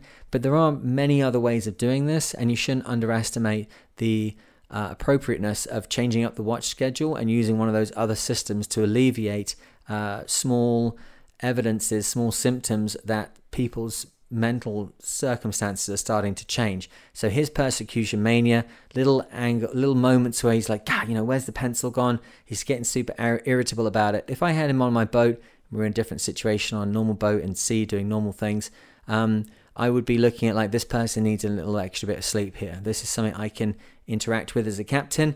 We can do a little change in the watches and say, hey, you know, don't have to like meet it head on like you need more sleep because you can end up with people saying hey you're not my parent certainly in a in a modern situation um, where it's not uh, you know a militaristic um, situation where they must do what the captain says but um, to, to avoid uh, kind of hurt opinions or hurt feelings rather um, what you could do is say hey i'm going to swap you over to the other watch because um, i think you'll be able to help out the guys with the XYZ that they're doing, or I think you'll be useful in this, or whatever it is. You can kind of, you know, frou it up in any way you want, but you recognize that person's going to need, and it might just be that they need like the four hours sleep you can offer them as they swap to the other watch, and that is all they need as a reset. They might be good then for 10 days. Personally, I've found that three hours on, three hours off works very, very well. I would never go back to four on, four off. I've also done three, three, three, three during the night, and then two six-hour watches in the day, working on the Swedish system, which seems to really suit some people, but it, those six hours can be very, very long. But um, three on, three off is what I do, and yeah, watching for those little details. He is uh, an MD, and he's able to name it as uh, persecution mania. I wonder if he did at the time. I think this is where, when you've been on your own for long periods of time, you start to um, recognize these things. You start to understand it. I remember one of the very famous Vendée Globe skippers. Maybe it was Luke, Loïck Peyron. I can't remember now. But um, he was saying that uh, the first time doing a solo around the world trip is like jumping out of an aircraft. Um, it's only on the second one that you actually understand what's happening around you and can kind of focus on the details. It's, otherwise, it's just you know a lot of wind in the in your ears and overpowering your senses, um, and you don't really know what's happening. I think that's the same thing for um, the, the situation for the captain here, for sorry for the for the for the doctor here, and that I see when people are on a boat at sea for the first time doing a big voyage. It's just all so different that they they have no concept what they're getting into, no built up tactics to deal with it. They can start getting irritated at each other. They get irritated at little things. They start missing meals. They start. It's like a debilitating spiral. It starts to go down and down. It can end in people getting very very um, pissed off with each other. You know, which we want to try and avoid, obviously, as a captain. Um, the other thing which he's got going on is this increasing issue with his longitude. So it, the details of how he makes this mistake and what the mistake means to him is uh, is built up in the book, as you might imagine. But we're on chapter like ten or something here. Mid passage is the name of the chapter, and uh, I think this line should underline for us kind of how difficult the situation is. He says. I had not the faintest idea where I was. Okay, with no sun for three days, I was in a state of complete ignorance and on Sunday the 16th, when I got my sextant ready, I was in a fever of apprehension. By a miracle, I had not drifted much to the south. So he can do latitude pretty easy. That's a very easy calculation. But um, at this point, he has no idea of latitude and he has no idea of longitude, or that he's certainly, certainly starting to realize he doesn't really know his uh, longitude situation. But he keeps like using like schoolyard logic to work out like how it could be this or how it could be that in terms of a longitude, and but he has no idea. There's the is the unfortunate uh, unfortunate story, and that must be massively. Um, um, massively working on his uh, subconscious, as you can imagine, along with everything else. Um, here he says, a disturbing incident then showed that I could not afford to relax my vigilance for one moment. During the storm, I had tried to protect the after part of the Le the heretic, the little boat, from the breaking waves by trailing a large piece of rubberized cloth fixed firmly to the ends of my two floats, so across the back of his Zodiac. This seemed to divert the force of the waves as they broke behind me. Even though the storm had died down, I saw no point in removing this protection. But the following night, a frightful noise brought me out of my sleeping bag at once. My protective tail was no longer there. The piece of cloth had been torn away. I checked anxiously that the floats had not been damaged and that they were still firmly inflated. Some creature, which I never saw, probably attracted by the vivid yellow colour of the cloth which hung down between the floats, had torn it off by jumping out of the water. This it had done with such precision that there had been no other visible sign of its attack. So I think what I like about that is the fact you get a feeling he's his boat is so exposed to danger that the best thing he can do in a storm to stop it being buffeted too hard from behind is to just put a piece of rubberized nylon essentially hanging across the floats on the back of it, like where your outboard would be if you were, you know, a modern situation with a little boat like that. And that's kind of like dampening down the effect of these waves hitting the back of him. But a, a fish, something from the ocean, has reared up, ripped this off. Now, from his point of view, what does this mean? A, resource that he had on board, the piece of material, is now gone the attachment points where it was on the boat had been potentially compromised, like the attachment point may have become unglued or it might have torn the actual nature of his boat. The part of the structure of his boat that has been affected by the random attention of some big fish that's leapt out underneath or onto this uh, this piece of yellow material and ripped it away. So he's lost a resource. It's further underlined how delicate his boat is. He's potentially damaged his boat, and this protection from the waves is now gone. And I think, can you imagine? You're in a you're in a 12 foot boat. It's five foot wide. You're in the middle of the Atlantic, and like part of it goes missing because a fish decides to take it apart, and in the process, you almost damage the boat and sink it. It's like the amount of stress he must have been under was absolutely unbelievable. Um, I, I, I, as I read through this book, I was very, very happy. Firstly, that I decided to share it, and I was um, uh, just amazed that the the story itself is not known more and and is not. Um, you know he's he's not more more of a hero figure to to the people. from What he was able to uh, uh, uh, accomplish with this was absolutely incredible, and there were so many people that said he couldn't do it. They all had ideas like there wouldn't be any fish in the middle of the sea, and he um, he would uh, end up with renal failure, and uh, he wouldn't be able to catch the fish, and really obvious things that you know he he just blew blew straight through those those limits. He did his research, he knew what was going on, and he managed to show very very easily that uh, it was possible. Now I say he managed to show it easily. He went out and he did it um, pretty much within a couple of years of coming up with the theory. And he did it on his own when he was going to do it with two folks. And he didn't know anything about navigation. Now, was he lucky? Yeah, he was definitely lucky. But he showed that it was something that, that was important and did need to be known by castaways. And yet, I guess it just makes me sad that uh, that that message wasn't more clearly transmitted through time, and that we weren't then all more a lot more available to the concept that uh, his techniques, as he demonstrated here, could be uh, could be very important, you know, for, for life saving in the event of going into a life raft. Um, so let's. Uh, we're going now to the point where he is. Uh, he believes that he's uh, only a couple of hundred miles out from uh, the Caribbean. That's that's the point here. This the book starts to build this interesting tension where he's um, seeing um, look at this. He saw three white tailed tropic birds together this morning. My Castaway's Handbook says that this means that land cannot be more than 80 miles away. Just as the storm reached me, a frigate bird flew over. Another encouraging note in the handbook. The frigate bird never spends the night at sea and is seldom found more than 100 miles from land. In one exceptional instance, one was sighted 300 miles from the nearest coast. At two o'clock in the afternoon, I saw a northern gannet not very far away, another bird seldom seen more than 90 miles out to sea. All this confirms that I cannot have far to go. Now, I can tell you, without ruining the book, at this point he's got 700 miles to go.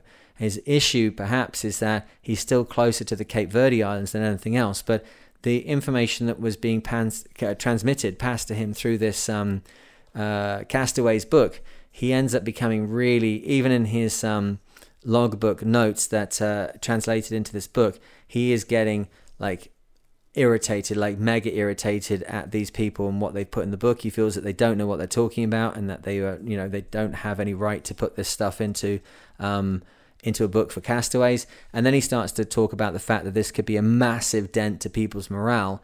And uh, as it was starting to affect him, it was starting to really affect his uh, morale as he believes he's getting closer and closer and that he should be there very soon. And these birds are telling him, yes, indeed, he's close enough. And then it just never happens. And we just have many, many entries now. This part of the book is kind of laid out as his log was.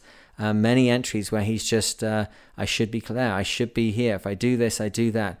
Um, this is a, a, a nice bit here where he lays out his own reasoning. At this point, he's a week late, a week later than he thought he was going to be, and we now know from this point in perspective that he's still got 20 days to go. But his point of view, he's already a week late getting in. He says Tuesday the 2nd of December, and he brackets in here, my morale was very low, and the log is quite difficult to decipher. Still nothing in sight. Saw a new type of bird this morning, a Manx shearwater, also described as not flying more than 100 miles out to sea. This seems to be the evidence for and against the proximity of land.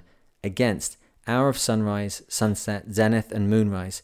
But the first three already showed an error of about an hour on my departure when I knew my longitude.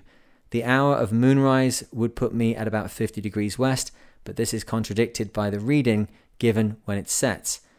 4 hour of moonset, which makes me about 60 degrees west, irregularity of the wind, which falls at night, frigate birds, few birds in general, but new types and not a single albatross. I have made 50 or 60 miles a day, which was my average on the first lap to the Canaries, which is to say about 2,000 and 2,400 miles. So there can only be 180 and 300 between 180 and 380 miles to go. At best, I'm at longitude 59 degrees or 60 at worst only at 50. Okay, if the wind had held, I would have been ashore a week ago, but it's extremely light and only blows five or six hours a day, less than between Tangier and Casablanca. It looks as if I shall never cover the remaining two or three hundred miles. Nothing is more exasperating than to have logged 2,500 miles in a month and then need 30 days for the remaining 300. I think we can all. I think we can all uh, sympathize with that feeling, right? That last bit, particularly if you haven't got uh, engine available, can be very, very difficult. I'm beginning to lose hope completely. My experiment has now lasted 44 days, but I cannot bear the idea of failure so near success. If only I could pass on some news, but have neither seen plane nor boat. As for the raft book, all its information about birds is tripe and serves only to lower one's morale. So he's getting very irritable. He's also getting extremely strung out about his wife, the fact that she's got no weather for him to no weather.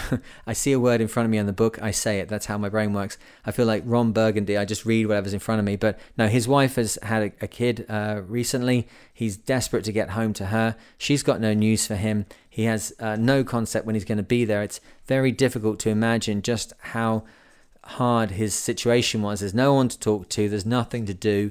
He's only eating fish, like literally putting a couple. He's now got down to a point where he's not even pressing the fish as he had been doing before in a press. He's just literally cutting a slits in the side of them and sucking the juice directly out of them. He then begins at page 182 here to start to write notes to people that might find his body in the boat. Like, this is what I want for my wife. This is what I want in case, uh, you know, there's some. Um, uh, notes can be used and made into a book. A lot of it, he's getting irritated at the people that are doing these raft books, these castaway books. Um, but then there is a moment where something comes along which is absolutely unbelievable, and that is that he sees a ship. Okay, so let's have a quick see. Um, the next day, the miracle happened, and I'm working on the basis here that yes, there are spoilers in this, but um, you know, you can read the book and still enjoy it. And if you don't read the book, you've got the message. So there's spoilers here. The next day, the miracle happened, and it was another Wednesday. He had a little bit of a rant earlier on about everything that happened on this journey that's important happens on a Wednesday. By then, it required an effort to get up in the morning. I usually woke about sunup, but I was in no hurry to look round the horizon, having become convinced that it would be as empty as ever. I usually continued to lie in my sleeping bag until the rays of the sun rising in the sky started to get hot. That morning, at about 10 o'clock, I took a cursory glance outside the tent and then jumped as if I had been given an electric shock. A ship! I shouted almost involuntarily, and there on the starboard quarter, about two and a half miles away, was a ship on a course which must bring it across my own. It was a big cargo boat of about 7,000 tons making quite slow speed. There was no sign that I had been sighted, and I fumbled feverishly for my heliograph to flash the sun's rays into the eyes of those on the bridge, like a child trying to annoy passer-by. At the end of what seemed like an interminable wait, someone saw me, and the ship changed course to cut across my stern. Okay, we're going to read a little bit more from that, but I think we should just note heliograph, right? So that could be literally a CD, anything with a hole in it where you can look through and see the effect you're having on the target. You want to be flashing it so that you get the, the angle sort of bisected between the angle of the sun and the um, and the place that you're trying to shine it at. Airplanes, ships, whatever it is, you just need to flash, flash, flash. It's very easy to see something like that see, and it can be seen very, very large distance away. And remember that here, um, you know, they don't know he's there. This is 1950. This is a very honest account of a heliograph working for sure. And I think we should just, you know, bear that in mind. That piece of equipment, uh, if you haven't got anything else with you, absolute lifesaver. My morale, he writes, had risen at one bound. I was convinced that the ship must be just short of its destination in one of the West Indies harbours. I had been right all the time. I was near land. I waved my little tricolor flag at the end of an oar. Imagine how proud I was when the ship, as it drew near me, ran up a Union Jack to the peak and then dipped it three times, the salute given to warships met on the high seas. I replied by waving my own little flag, and then we were abeam, and the captain switched on his loud hailer and asked, Do you need any assistance? Just the time, please, and my exact longitude, I replied. 49 degrees, 50 minutes. Okay, now I'm going to add a pause there because he thought he was at 60 degrees. 10 degrees difference, 600 miles. He's in a real pit anyway with what's going on. He's got this kind of persecution mania. He's worried about the sharks underneath the boat. He's eating fish. It's raining to a point where he's like just been soaked for weeks on end. He's on his own. Um, you know, he's been in previous pages writing up the notes like a will essentially. And now he's just discovered that he is 600 miles from where he thought he thought he was going to land the next couple days. Now there's weeks left to go. I was exactly 10 degrees, he says, that is to say 600 miles from my estimated position. I felt as if someone had hit me over the head with a hammer. It was more than I could stand. Seizing the scull, I made for the boat, muttering feverishly to myself, This is it. 53 days. I give up. The captain hailed me again. Will you come aboard? I will get the dinghy hoisted in. The experiment is over, I thought.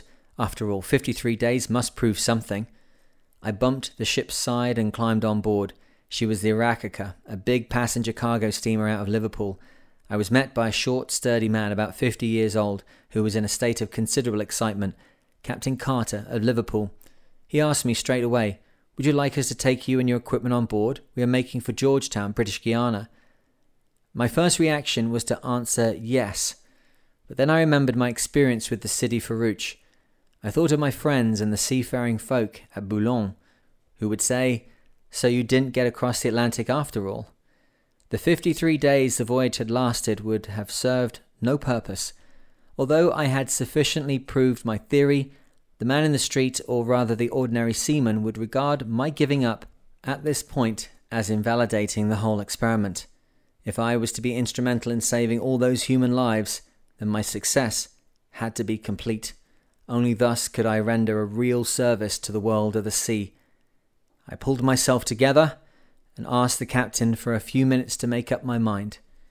In the meantime, he offered me a freshwater shower, which I accepted with gratitude. While I let the delicious water run over me, I heard one officer remark to another in the passage, You have to hand it to the French, they will try anything. That made up my mind. I would go on. I made a quick mental calculation and realized that at my present speed, I would need another 20 days to reach land. It was then the 10th of December, which meant arriving about the 3rd of January in order to take my position with certainty.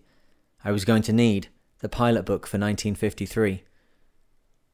Like, I find that completely amazing. Like, I think we all know that sometimes you can be absolutely at your wits' end, and then something will come along which can just turn things around. It could be, you know, a friendly bit of assistance, it could be a quick bit of food, it could be a five minute rest, it could be a, a friendly word, it could be anything that is suddenly a mental landscape that you've been inhabiting for X amount of time is suddenly changed. Like, he's in a raft, right? We're happy with that. It's in a 12 foot by 5 foot inflatable boat in the middle of the Atlantic. He's now found out he's got 600 miles more to go than he thought. He thought he was just about to be there. He's got 20 more days baking under the midday sun, sitting in water a lot of the time, being buffeted by sharks and God knows what during the night, being assailed by storms with this sail that looks like it's going to rip apart any moment.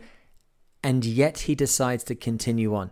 He decides to continue on for you and for me. And I find that completely amazing. He wanted to make sure that people had this piece of information, that they could find out that, yeah, you can actually survive if you absolutely have to, as long as you can get the fish out the sea and you're willing to subsist. It isn't going to be pleasant. You're not going to come wandering out of this in a top hat and tails.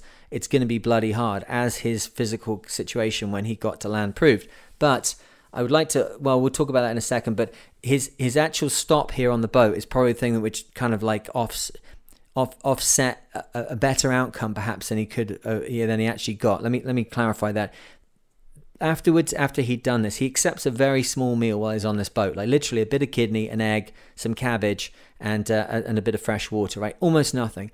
But at that point, as his psychology changes because he's had this morale injection, it, it doesn't go quite the same for his body, which suddenly has been in it's been in this survival situation for weeks on end for 50 odd days. Then he has this little bit of normal food, and his body goes, Oh, cool. Well, you don't need me to be in uh, survival mode anymore. So I'm just going to go back to normal. And that creates a massive issue for him. And he loses way more weight in the next 20 days than he did in the preceding 50 days. And he has all kinds of cramps and all kinds of issues. And he puts a lot of his um, difficulties physically that he had when he got off the raft at the end down. And a lot of other people at the time did as well. In fact, I think at the time they said, had they known that he'd had that little meal, they would have thought that he probably would die in the next 20 days because it's such a well known thing for people who have been in absolute starvation, obviously, at the end of the Second World War. This kind of situation, unfortunately, as they went through Germany and they started to realize the breadth and depth of the Holocaust and what happened, all the people, unfortunately, in these terrible, terrible places where they've been kept. Um, if they ate food too quickly, it could be disastrous for their bodies. So, this was a very, very difficult decision for him to to take on board the boat, but one which like rallied his mental position. But the tiny meal that he had on board did not do good things for him. But he very, very importantly decided to continue on. Um, and I think here there's uh, he said this is the bit that I love here. He says. Um, He says, The captain took me into the chart house, showed me my exact position, and gave me a note of the declinations I would have to observe as I approached the land. He gave me a pilot book with the 1953 figures and presented me with a copy of the superb British Admiralty sailing instructions, which he dedicated to me. Then, crossing the deck with slightly uncertain steps, but still perfectly firm on my feet, I made for the rail, where they had put down a Jacob's ladder for me to regain the heretic. Most of the crew were there to share, oh, most of the crew were there to cheer me on, promising to meet me again on land, and the captain seemed much moved. Just as I was about to go down the ladder, he cried, What can I do for you? You must let me do something. Is there nothing that will be of assistance? Then I remembered that I had heard no Bach during the whole of the journey, and said that I would very much like to hear on Christmas night the sixth Brandenburg concerto. One of the gifts I had received on board the Arakaka was a new battery for my wireless set. I'll turn the world upside down if necessary, he replied. I give you my word, you will have your concerto for Christmas. I dropped the tow line, and the Arakaka waited for me to stand off a little before starting her engines so that my fragile craft should not be sucked into the powerful propellers. A light breeze had sprung up, and I was in no hurry to take advantage of it, so I hoisted my sail and set course for the west. Our meeting had lasted an hour and a half. The Arakaka slowly gathered way and amidst the bellowing of her siren, dipped her flag three times again in salute. Oh, my goodness. I got to tell you, the first time I read that, I had to reread it like 20 times before I could get through it without crying. That the feeling of being on your own in the ocean, if you felt it, yeah, you can look to be independent in life and you can look to be, you know, out ahead and, and doing things different to other folks. You can look to be um, to make yourself alone, you can look to be independent. But if you cross the boundary to loneliness, that is a dark and foreign land. And there's a bit somewhere else on this book, I'm not sure if exactly it comes up just now, but he's talking about the fact that there's no way of assessing how loneliness will uh, affect you until you've actually been through it, because uh, it's not something that you can kind of. Um, inventory, like uh, items that you'd be putting onto the boat. Your reaction to being on your own is something that's totally unknown to you until it happens to you, you know? And he'd been very, very definitely alone. We're talking about 90 minutes he's on that vessel. And during that time, it's enough to mentally get him to decide to go back in the raft, which is unbelievable. There's a bit earlier on where he's talking about the fact that you know, he's got a few boils, he's got a few rashes. It's difficult to know. You can lie down on the bottom of the boat, you can lie on the pontoon, you can sit, you can sit on the boards. There's nowhere else to be. He doesn't want to go in the water because he's seen all these sharks and stuff. Like this is little hellhole that he's decided to go back into, and he's decided to go back there so that people like us that go out on the ocean will benefit from his sacrifice. And uh, I think the the captain's reaction there, where he um, he he says to him, "I'll find a way for that to happen." It, does indeed happen. He contacts the BBC, and when uh, Captain, uh, when um, Doctor Alain is uh, in uh, Barbados, where he finishes up, the BBC contact him and, and and celebrate with him the fact that he's made it there. He arrives just before Christmas, and they say, "We'll still play for you." Bach's sixth Brandenburg Concerto um, you know, out of respect for you after the captain of the Arakaka asked them to do it. So, you know, I say there's lots of spoilers in this. Uh, most of the people that are listening to this won't go back and read the book. I would hope that you go and listen to it on Rare Nautical Reads because that'd be good for me. But uh, it's one of those things that maybe you don't, but you should still be, have an opportunity to understand how fantastic the book is. So I'm going to wind my neck in there and stop reading from this fantastic book. I'm going to make it that you're going to have to go and find it if you want to say it's all there. Um, it's about 220 pages and it's, uh, I think, in 18 parts or something like that over on Rare Nautical Reads, each about 20 minutes long. Um, I would take a little time and have a look up who Dr. Alain Bombard is. Uh, so he died at the age of 81, so clearly uh, the experiment that he went through did not uh, overtly affect his uh, health going forwards. Um, he crossed the Atlantic in 65 days in an inflatable rubber raft with no food nor water when he went on board. Um, he lived entirely off the ocean. He did that with very, very simple fishing supplies and a little net that he used to catch uh, plankton and subsist on a kind of puree that they formed. Um, and he he did that specifically to try and save lives.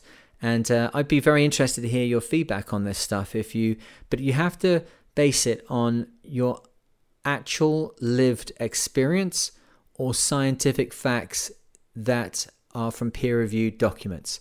So don't send me the "I don't think you can" because uh, I've done it. I've I've lived on very very little fresh water. I've done it for two weeks, and I did it using some of the techniques or vague kind of understandings of roughly what he'd done. Um, I don't think it's healthy to do it. I don't think that you should take medical advice from someone who's uh, uh, major skill set is being able to tie knots, as mine is. But um, this chap was an MD. He did it. He survived. He was lauded as a hero by the entire French nation, and still is. You know, many decades later, there's something in there, isn't there? There's something in there that we should know that should be taught. He said that um, he thought there should be a, a, map of the Atlantic put onto the bottom of rafts uh, of boats that regularly cruise the Atlantic, so they would have that always as a reference um, if they did need to drift across the Atlantic. I kind of see his point, but I think that would be very, very good if the inside of life rafts had a lot of information printed on the inside of them that could be useful, that could be you know morale building. I think that the uh, importance of morale should not be underestimated. When you're packing your grab bag, you could put plastic coated playing cards in there. You can put something like a little plastic based game like a mini mastermind or something like there's things you can put in there that would help the morale there's things you could put in there that could help with the fishing there's things that you could put in there that might help with puncture uh, um, repair if you needed to, something that's better than the, the patches which are in the life raft. I think there's a lot you could do if you knew, oh my goodness, some guy drifted across the Atlantic for 65 days with no food and water, but here are the issues he dealt with the psychological stuff, the physical stuff, the, the fish, the this, the that. Like, that's a real world example of what it's like to be in a life raft. And a lot of the other stuff is total guesses and sorting one from the other is a difference between knowing how to deal with that situation and having a high morale and a good physiological situation and starting to realize it's not quite what I thought it was. My plan's falling apart. Oh, here goes my mental situation.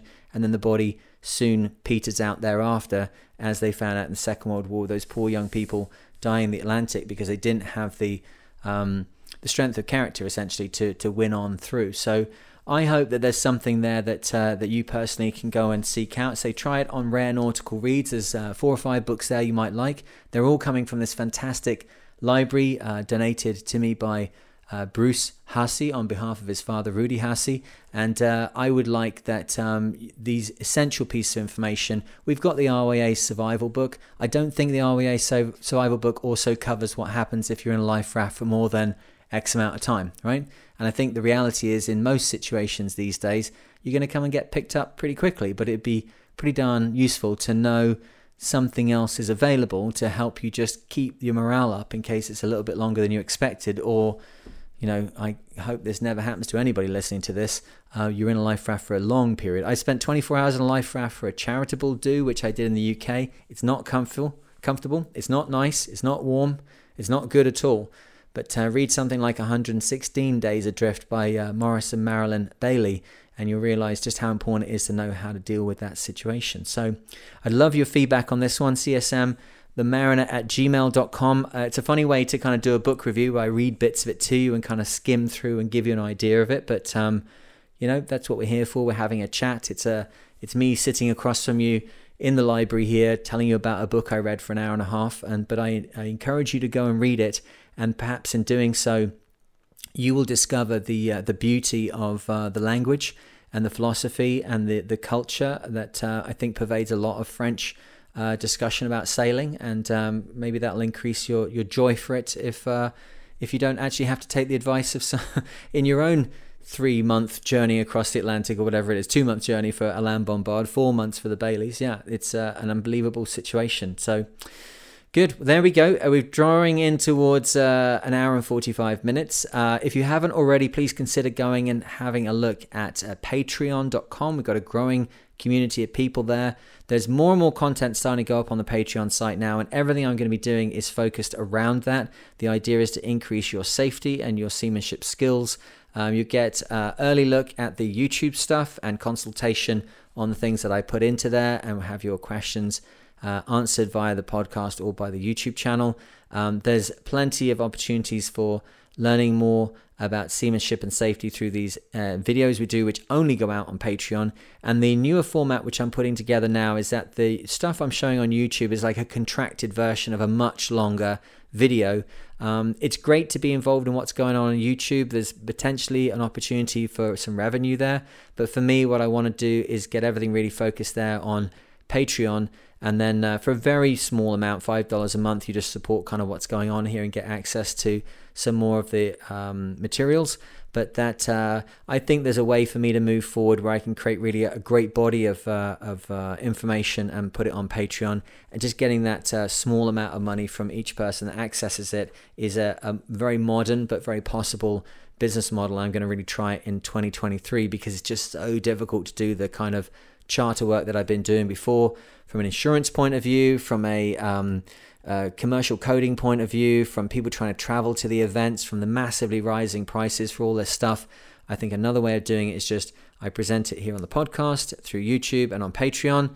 And then a large number of people putting a small amount of money in each is a, a small sacrifice and can uh, can keep this going long term. Maybe we can get out in a life raft. I've got about three life rafts actually which are out of service, which would be interesting, wouldn't it?